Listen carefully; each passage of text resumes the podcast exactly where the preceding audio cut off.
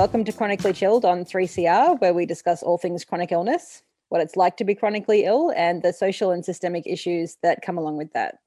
I'm Naomi Cheney, and today I'm hosting the show from Bunurong land. I want to pay respects to their elders, past, present, and emerging, and acknowledge that sovereignty was never ceded.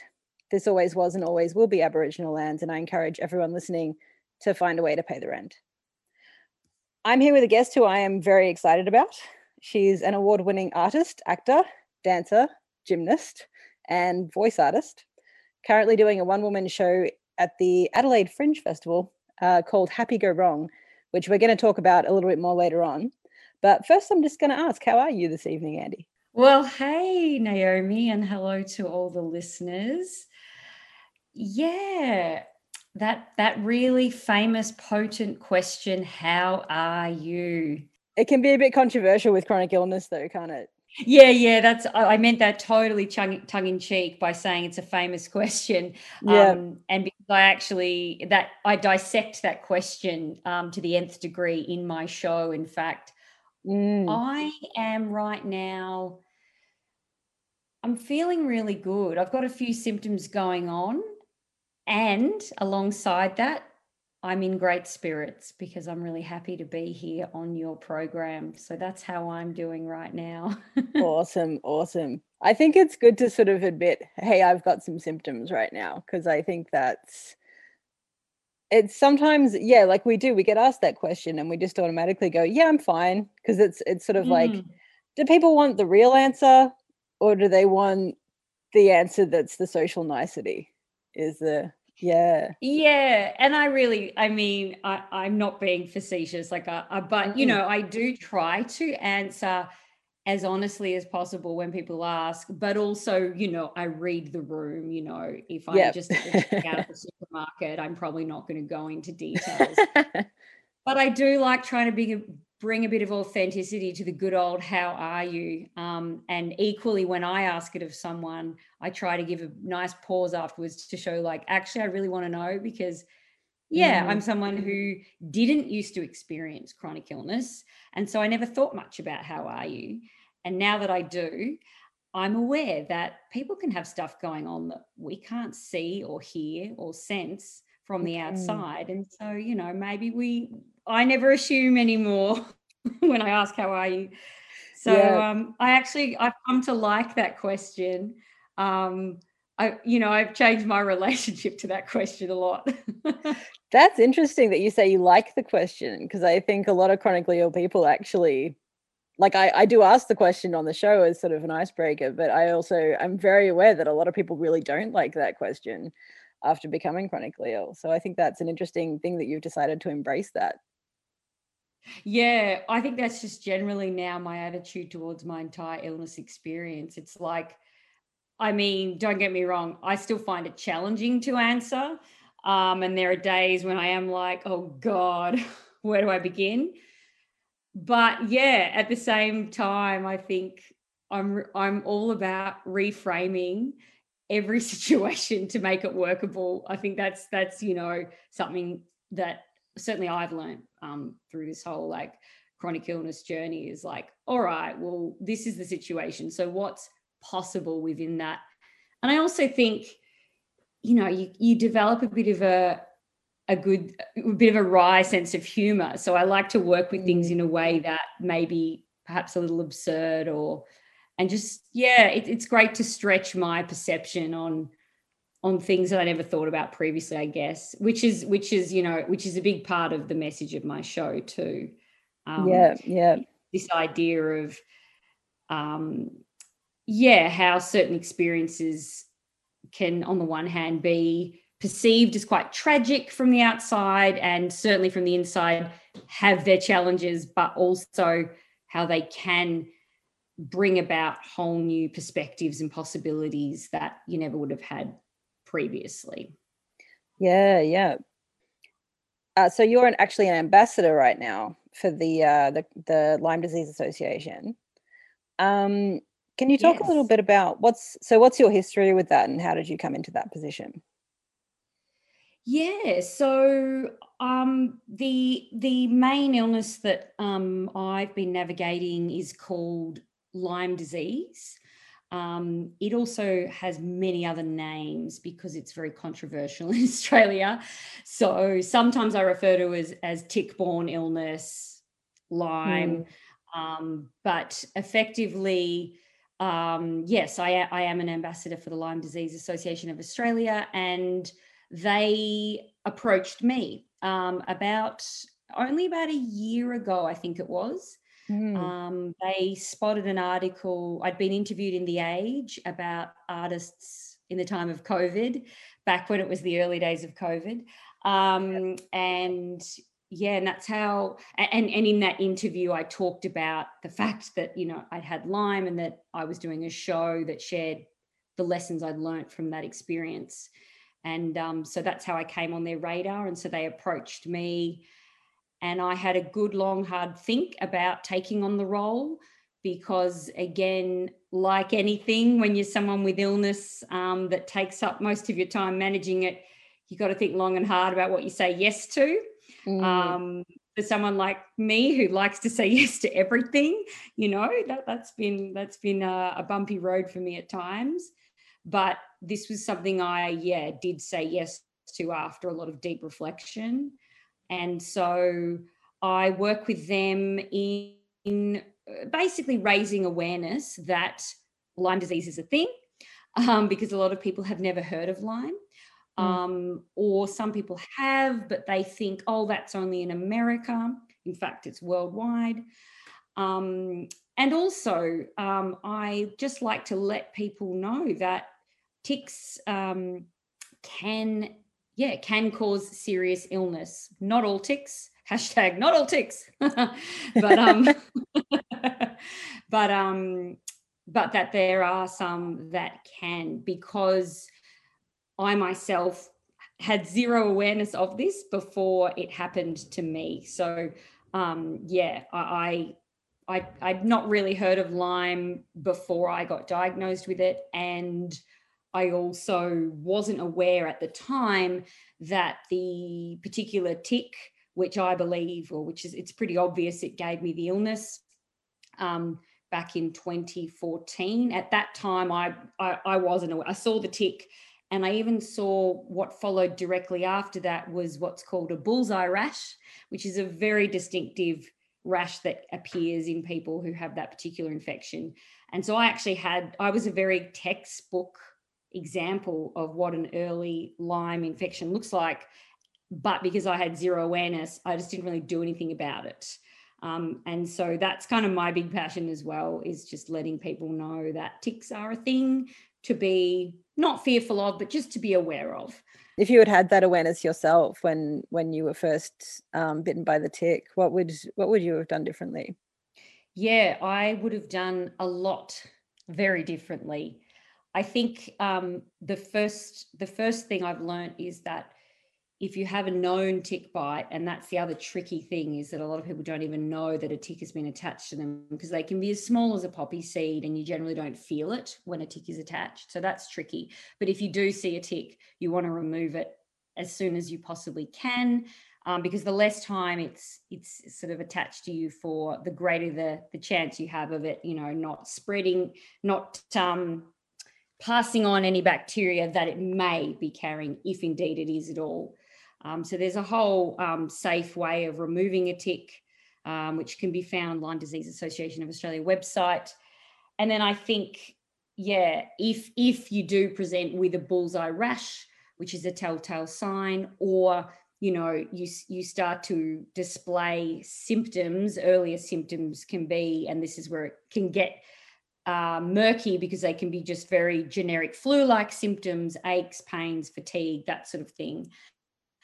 Um, but if it does get picked up early on, um, whether by you know a good a good Lyme literate doctor, which is mm, very pretty hard to find in Australia, but if that were to happen, then what they would do would be put you on uh, a particular antibiotic called doxycycline nice and quickly, and um, a couple of weeks on that for most people, if it's an early infection, we'll just eradicate the infection before it has a chance to spread to other parts of the body. And so that's the big the big thing with Lyme is it's like if it's picked up early, it's generally not a problem. Uh, the issue lies when um, it has a chance to spread because it can travel anywhere in the body and but burrow into organs and tissues and so forth. And so that's when it becomes tricky because it can, um, yeah, can take a while, particularly in Australia, to get diagnosed. Um, and by that point, it can be harder to sort of come back from. Not impossible, but just a lot more work. Yeah. Okay. So, what's been um, what's been the impact of all this for you? So you said 2014, so that's been um, sort of six, seven years now. Um, mm-hmm. What have you What have you found have been the biggest impacts on how you live your life? What What have you sort of had to change around this? I guess I've had to change everything. Actually, every single aspect of my life has changed because of this illness experience certainly it wasn't it wasn't like in 2014 my life came to a standstill straight away it was a gradual unfolding where i was noticing my body functioning a bit differently i would sort of get up to get out of bed some mornings and felt like i couldn't walk properly um, and it was more that it kicked off in earnest for me in sort of late 2015 early 2016 and that at that point it was getting to the point of like I have to stop work. I have to stop performing, kind of stop everything basically. Um, yeah, move back to mum's. Um, yeah, a lot of a lot of stuff that you that you hear that's very common um, with people with sort of chronic illnesses um, if they get to that severe phase. So I would say it's it's yeah completely changed every aspect of my life now there are good there are good things about that as well as yeah, really hard things about that. I know certainly for me 2016, 2017, even all of 2018 were really tough years where um, there was just so much grief, I think, because it was like a sudden, mm. it felt like a loss of life, you know. Mm. Um, mm. And in a way, there was like a death of my former life. And so it was very much a grief that felt like a death had occurred um, which I wasn't prepared for, and which I kind of, yeah, swam through the muddy concrete waters of and somehow pulled myself out of. And I do think creating this particular show, Happy Go Wrong, played a big part in that, in me pulling myself back out. Um, there was a lot of despair and a lot of struggle and a lot of feelings of, I don't know that I'm going to come back from this. And I was yeah, I would say I came a lot closer to death than um, I would have liked to have. Um, uh, but again, having said that, out the other end of that has become this extraordinary transformation and just profound sense of joy at being alive and um, and recognition that yeah, most days I just wake up and think gee, I'm so happy to just be alive right now. um, what's possible today? And yeah, so it's it's I sort of I often say that yeah, my illness had this way of weeding the garden. It just weeded out all this stuff from my life. You know, relationships went, friendships went, work completely shifted. All my money savings and my family's got spent on medical bills everything kind of got pu- pulled right back to ground zero. And it's from ground zero that, which I would say for me was sort of late 2018, 2019, I started to claw my way back to, to some sort of life. Um, it's a very new and different life, but I have a life and I'm a lot I'm a lot happier now. And um, and out of all of that, yeah, came my show, Happy Go Wrong, which kind of in the title, you know, it's a, it's it's it's sort of this profound learning that I've had that um, in in a lot of wrong, happiness can be found, and I don't at all mean that in any um, reductive way or any it's not as trite as that may sound to people. It comes from a very genuine place. Yeah yeah. um, yeah. I, this is really interesting to me because I sort of I think a lot of people with chronic illness go through that where it's like you're grieving for the person that you were and then you find you find the new person you you need to find that new person I think. A lot of people do sort of go through that but I find there's very little support for that. Um, like you sort of said that that was something you had to pull yourself out of. Um, and i sort of i find this this is a very common experience. People there's not a lot of understanding sort of within the system or psychological support of what is actually needed when people are in that situation. Did you kind of find that as well or yeah, it's very true. I think that chronic illnesses and especially invisible illnesses um, are still like some sort of wild west. They're the wild west of the wild west. It's this strange desert, no man's land. I love this description. it's, it's so like accurate. It was my experience. yeah, it was like there I was, a, a kind of. Uh, decrepit John Wayne version of Andy just standing there like standoff with a tumbleweed going by. It was just a standoff with myself or my illness. I don't know. Tumbleweed goes by. Yeah, I think definitely. I mean, our system, I mean, yeah, doesn't really. Uh, I think I think it's getting better, but I think our system doesn't really accommodate the the, the nature of chronic illness, which is which can be very stop start, come and go. I'm feeling a bit better today. Whoa, suddenly I can't get out of bed again. Mm. Our system is quite rigid um, and quite, I think, great. I think, you know, Western medicine's great at dealing with acute emergency stuff or stuff that's like, oh, you've broken your leg. We know what to do about that. Here's a timeline. Boom but chronic illness falls into a category of its own. Time doesn't exist in the chronic illness world. You know, yeah. um, it's not a particular ladder ladder to recovery that you climb. It's snakes and ladders. It's all over the place. And I feel for doctors um, in a way, which is funny I say that because I've at times had very challenging relationships with doctors who've completely dismissed me or where I haven't felt heard. But the empathy I do feel for a lot of doctors is that the system is is is built that such that you're in and you're out. And you know if i have an appointment i kind of need at least an hour just to tell my story my history to pull out the uh, the filing cabinet full of all the tests and the the documents and the evidence and the this and the that. And it's like you know even a double appointment, you got to be gone within half an hour. It's, you know, it's still short compared to what you need. And I just yeah. think the system doesn't doesn't cater for that. I mean, yeah, half the time I have to go in. If it's a new doctor, I have to have my bullet points prepared and go in and just, mm. you know, be be quite forceful because um, I've had too many experiences where you just can't get to the crux of the matter because you spend all your time explaining the thing and then you got to be out of there. And, and for me it's you know yeah a lot of the conventional medicine system that i have navigated and less so now because i'm sort of very diy now with how i manage my illness. But it was also very like you come in and then it's like either i write you a script for an antibiotic uh, i mean i got put on so many antibiotics and they all every round made me worse. Or it's like write a script for something and send you on your way. Or they don't yeah they I, I don't want to sort of make this generic blanket statement like they don't know what to do. Again, I have a lot of empathy because I just do think the, the system is built not to support them.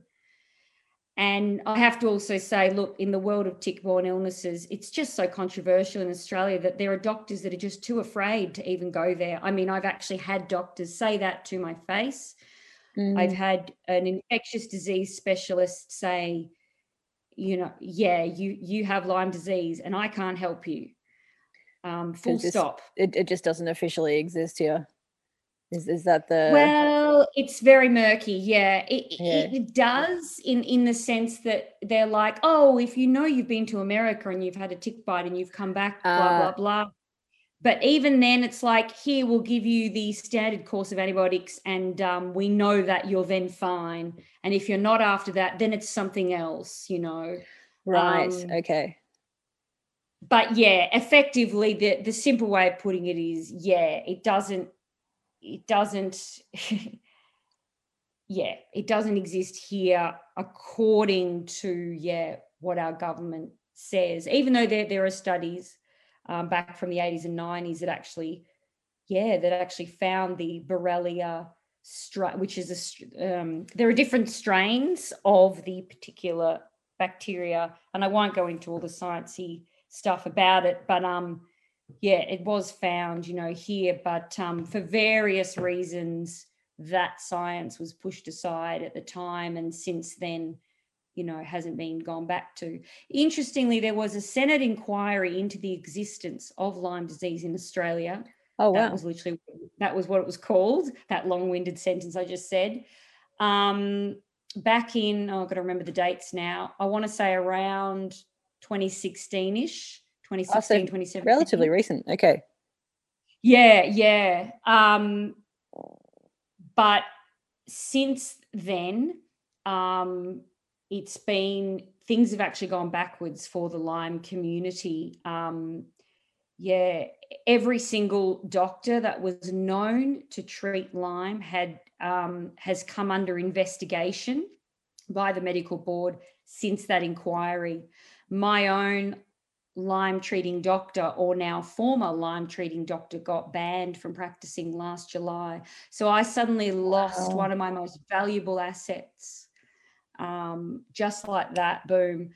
I didn't know the last appointment when I saw him was the last. And uh, in fact, it was about th- only three or four days after my last appointment with him that I got a call from the clinic to say, yeah, the board is not allowing him to practice anymore. And it sounds very, it sounds like conspiracy theory stuff, you know? I mean, it sounds. It sounds like out of some weird dystopian sci-fi movie. It's like that wouldn't happen in Australia but it's, it, it's shocking what is allowed to happen into like and, not, like not just with Lyme, but with there's other other chronic illnesses where it's a similar sort of it's a political football. It's strange that it's health is not. That's exactly right. Yeah, and yeah. it's it's really opened my eyes. I, I had no idea that any of this would be going on in Australia until I went through it myself, and I've just experienced it firsthand and heard countless accounts from many others in the chronic illness community.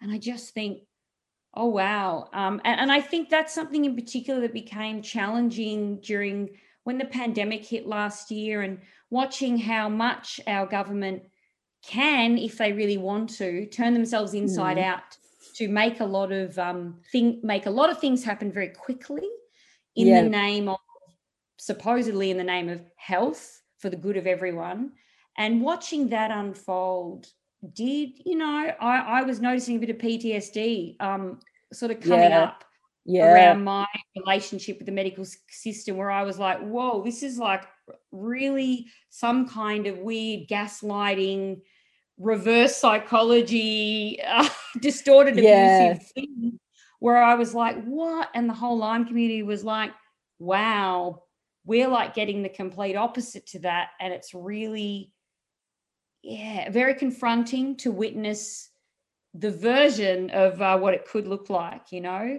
Yeah. Um, like this is this is what it looks like when they put in the effort and it's possible the whole time, but they tell you that it's too complicated or it can't be done or yeah, but then it yeah, turns out, oh yeah. wait, no, it can. Yeah. Exactly. And look, I know that's been a really common um, discussion in in the dis- disability community as well, just in general, sort of, oh, mm. oh, now we can do telehealth or X or Y services, which we've been yeah. craving for years type things. So I know that's not a new discussion in in sort of our community. Um, but definitely, yeah, the, the political side to things is something I really wasn't aware of before, and now I'm acutely aware of. Um, so I am um I am going to get into more detail on the show before before the end of the interview. Yeah. Um, but I do just want to bring up something that I found very interesting just following you on social media. Um, yes, which is that you've talked a bit about having uh, a sensitivity to mold um, and sensitivity to to various uh, accommodation and housing um, and that's been like a pretty incredible journey for you during during covid sort of trying to trying to find somewhere to live. Um, and this is like watching you go through this this is a very familiar journey to me because i went through this process of trying to find a rental and failing and i've now um, similar to you i now live with my mom um, so yeah that was watching someone else go through that and talk about that very publicly, it just sort of felt like, oh wow, solidarity. I I feel what you're experiencing.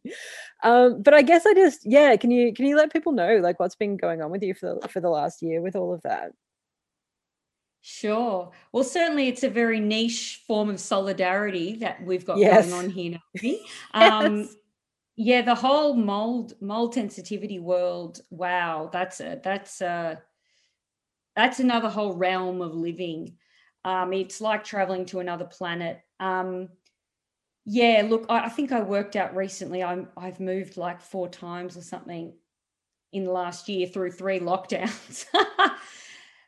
Effectively, what I was saying in a nutshell is that yeah, the way my illness is manifested, sort of in the most obvious day to day life altering way, has been my development of sensitivities to generally just about everything. Um, food is a big one. I'm still reacting to all food and water every time I consume water as um, well. Wow. Yeah, yeah. Uh, look, it's a whole thing that I won't go into, but and then of course comes environment and what's around us um, from chemicals, which are everywhere, sort of these mm. days, um, various toxins, and yes, mold. Now, yeah, it's it's interesting. It's it's really taught me, but living in a um, environment last year that that had mold that wasn't obvious mold. Um, it taught me a lot about my relationship to my environment and how much my body um, yeah can be nurtured by my environment or it can be like my kryptonite as well. So, yeah, the the mold that I experienced in that particular scenario, it wasn't what people might think of as mold. You know, it was hidden mold. The house was a super clean house.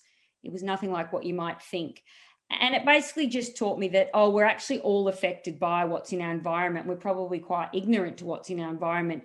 But those of us who have certain conditions where it's the sensitivity is very heightened, um, it can be like the difference between, for example, in that house, I was having seizures every single night, um, four months straight. Couldn't work out what it was, you know, having heart issues. Um, I had a cardiologist wanting to bring me in for a heart heart um, procedure in July, but due to COVID, didn't. All sorts of things. Now, interesting for me on that journey was that I got out of that environment and was very lucky to be able to go and live on a friend's off grid farm um, down on the Mornington Peninsula for almost seven months. And that was a game changer for me. I just, the seizures just stopped straight away. It was actually mind blowing. I almost didn't believe it, only that I was experiencing it. So I did believe it. Yeah. Um, and and needless to say that that environment gave me a taste of oh this is how i can function if things align, if all the elements align, and there's a lot of elements that need to align, but yeah. And so it remains an ongoing thing where I'm just, look, I try not to get uh, too vigilant because you can then create this whole thing where you just become paranoid constantly about, you know, stepping into a place and, and all of that. But look, I will say it, it still happens to me regularly. Like I can step into a shop or a supermarket and feel that particular sensation I feel, which can begin with a little bit of dizziness or something's not quite mm. right. And I kind of know, oh, there's something in this environment. I better grab grab whatever I need and get out as quickly as possible.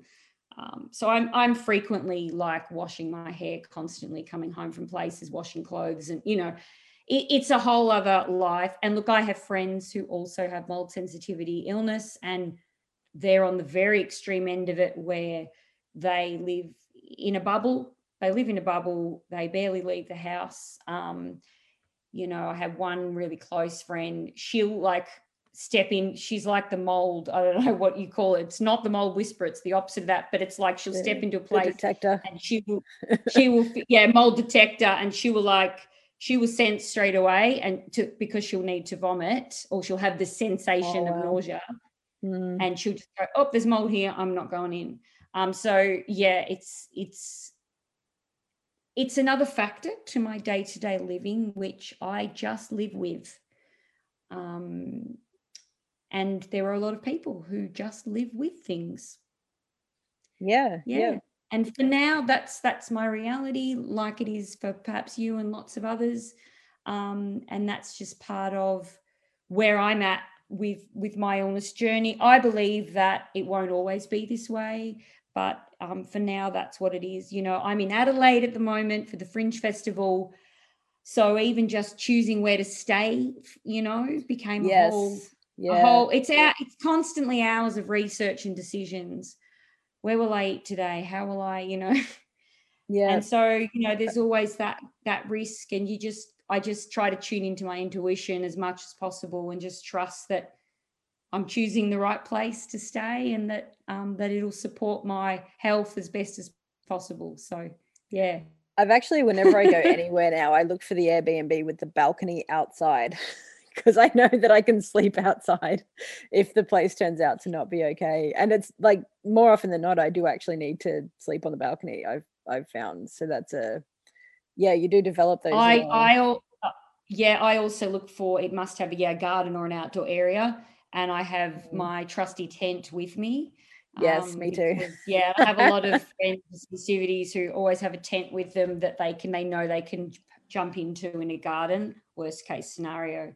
So look, it's it's I think to a lot of other people who aren't familiar with this way of living, it, it sounds very extreme, and on the one hand, it is, but it's also Mm. yeah, fascinating. you normalize how- it, but yeah, Yeah.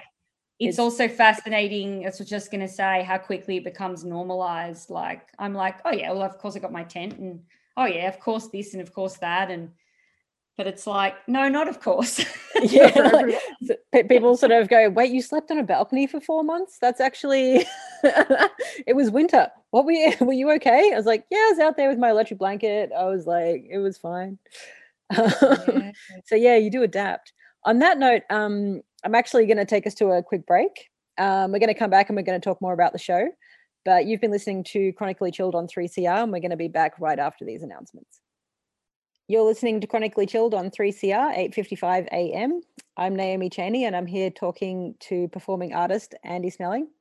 We're going to talk a bit more about her experiences doing her show, Happy Go Wrong. Um, now, you've talked a bit already, Andy, about um, what your influences were for the show, but can you talk a little bit more about what made you decide to actually make a show about these experiences? Yeah. Um, it's a good question because I think some people would think, oh, why would you do a show about your illness when you're still in the thick of it? people Yeah. normally do a cancer show when they've conquered cancer. You know, I had a, I had a few like jokey comments like that from my mates and stuff. Um, but yeah, I think actually a big part of the decision was that I was just after three years of basically not performing um, because of my illness, not being well enough to, I was just mucking around in a studio space again with no intention of creating a show. I was just literally moving my body, trying to see if I could, and if so, how I could.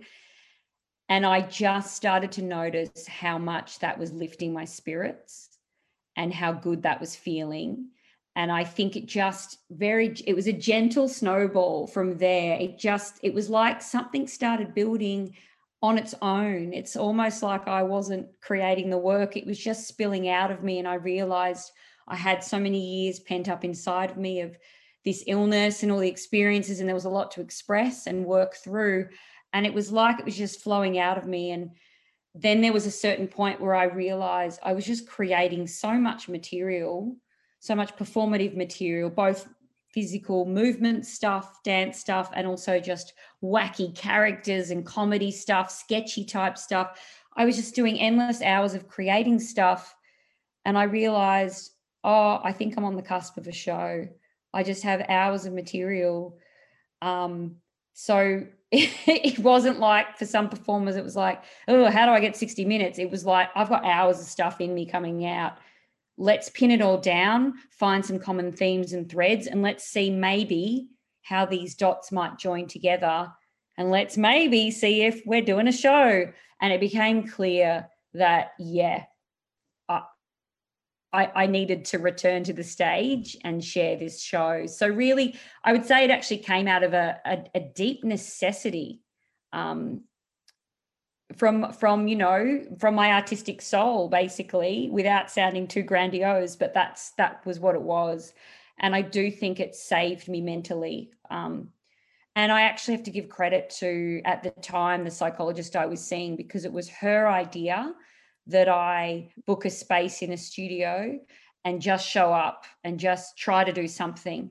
Um, yeah, and she she was right because out of that eventually, yeah, I was building my way back to a level of health where I could do some performing again. It still still can be very oh, even um, before the first development performance at La Mama Explorations in 2019 a week before it, I remember sitting with my director saying, I think we're going to need to cancel the whole season. I don't think I'm well enough. But it went ahead.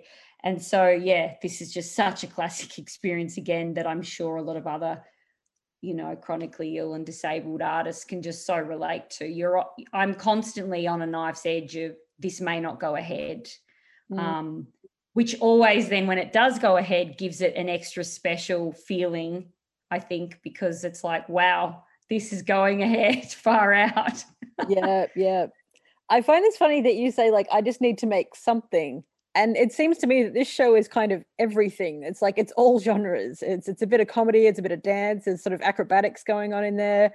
Um, I've sort of um, I haven't I'll let the audience know I haven't actually seen the show. This is this is from the from the promos and the photographs that I've seen. Um, there's there's a lot of uh, paper in this show. um, I've noticed from the photographs. Can you talk a little bit about what that's about, or is that sort of spoiled? Ah, uh, yes, the famous brown butcher's paper.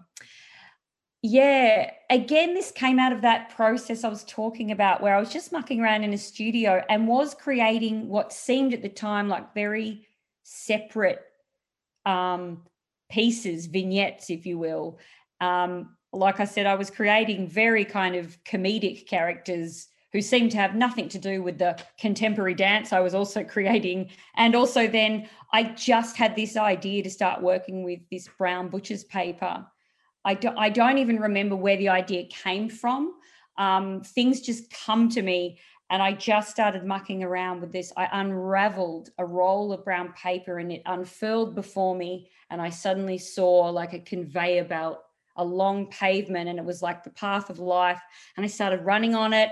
And then the paper started curling up and crunching and doing interesting things. And then I was like entangled in it. And I just fell in love with this brown paper. And so it has found its way, just like all the other um, perform performative genres I, I I was messing with in the studio. They've they've all found their way into this show, and incredibly, it all works together it's not the hodgepodge mishmash that it may sound like. Um, it's quite magical the way it all comes together. But yeah, the brown paper in the show almost has a kind of performance art quality to it in that the yeah, it's sort of I I move with it and it's um a lot of it is improvised, but it creates very strong visual metaphor, which for me was a more powerful way of expressing some of my experiences of going through the depths of struggle and illness than if I were to use text.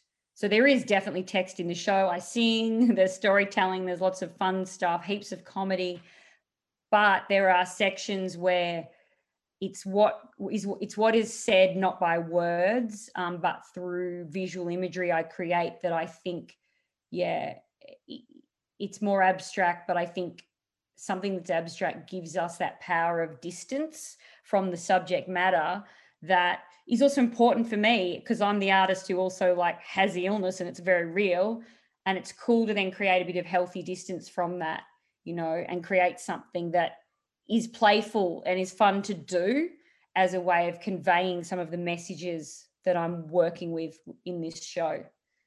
Yeah, yeah. So I'm very tempted to ask, what do you want people to walk away with? But I'm also very conscious of, you know, you may not want to answer that question before people have actually seen the show. Is that something that you are comfortable with answering? I'll ask that instead. a lot of people do ask that, and I'm totally fine with answering it. Um, as always, I I believe that people will take away whatever they're going to take away. It yeah. kind of doesn't matter what I say. Um, and also because the show has had a run in already, it's had a couple of seasons. I'm aware of what the reviews have said and what audiences have said, and they are overwhelmingly saying that the show gives a strong sense of. Um, I play a lot with making the invisible visible, and that seems to resonate. That is really reading. A lot of people seem to come away saying, "Yeah, it got me really thinking about the fact that there's so much that is invisible that all humans, whether you're chronically ill or not, are experiencing every day, constantly. Um, but really, my main message is just literally I would love people to just stop for a moment and go, wow, I'm alive. That's a freaking miracle. like, like if we think about like how, how many things could go wrong constantly with our bodies every day and the world we live in, the chaos. Actually, the yeah. fact we're alive, wowza, we're pretty freaking lucky. So, yeah, uh, the big message of the show is just let's try and find some joy in the sheer fact that we are alive. Um, but yeah, as I say, as always, I actually love it when people come away and they're like, oh, when you did this, this reminded me of this. And I'm like, cool, never thought of that, but that's your experience and your take. And I love that. it's a it's an interactive experience. It's a yeah. Yeah. Cool. So where yeah. can people go if they want to find out more about the show or if they want to keep track of where it's going to be on next or yeah, cool. Yeah. So all the info on Happy Go Wrong can be found at my website, which is www.andysnelling.com. And then you can put in the forward slash happy go wrong um, all connected there, and that will get you straight to the page that has everything about the show the trailer, the images, the synopsis, all the previous um, reviews, all of that juicy, fun stuff. So, yeah, it's Andy with an I, by the way. I always need to make sure I say that if people go searching. But you'll, if you Google me, you'll find me and you'll find the show very quickly. So, yeah, I'm on. I'm on at the Adelaide Fringe um, from March the 10th to the 20th at the Bakehouse Theatre. Um, having said that, um, I very much want to do a return season in Melbourne, so I'm sure that will happen at some point.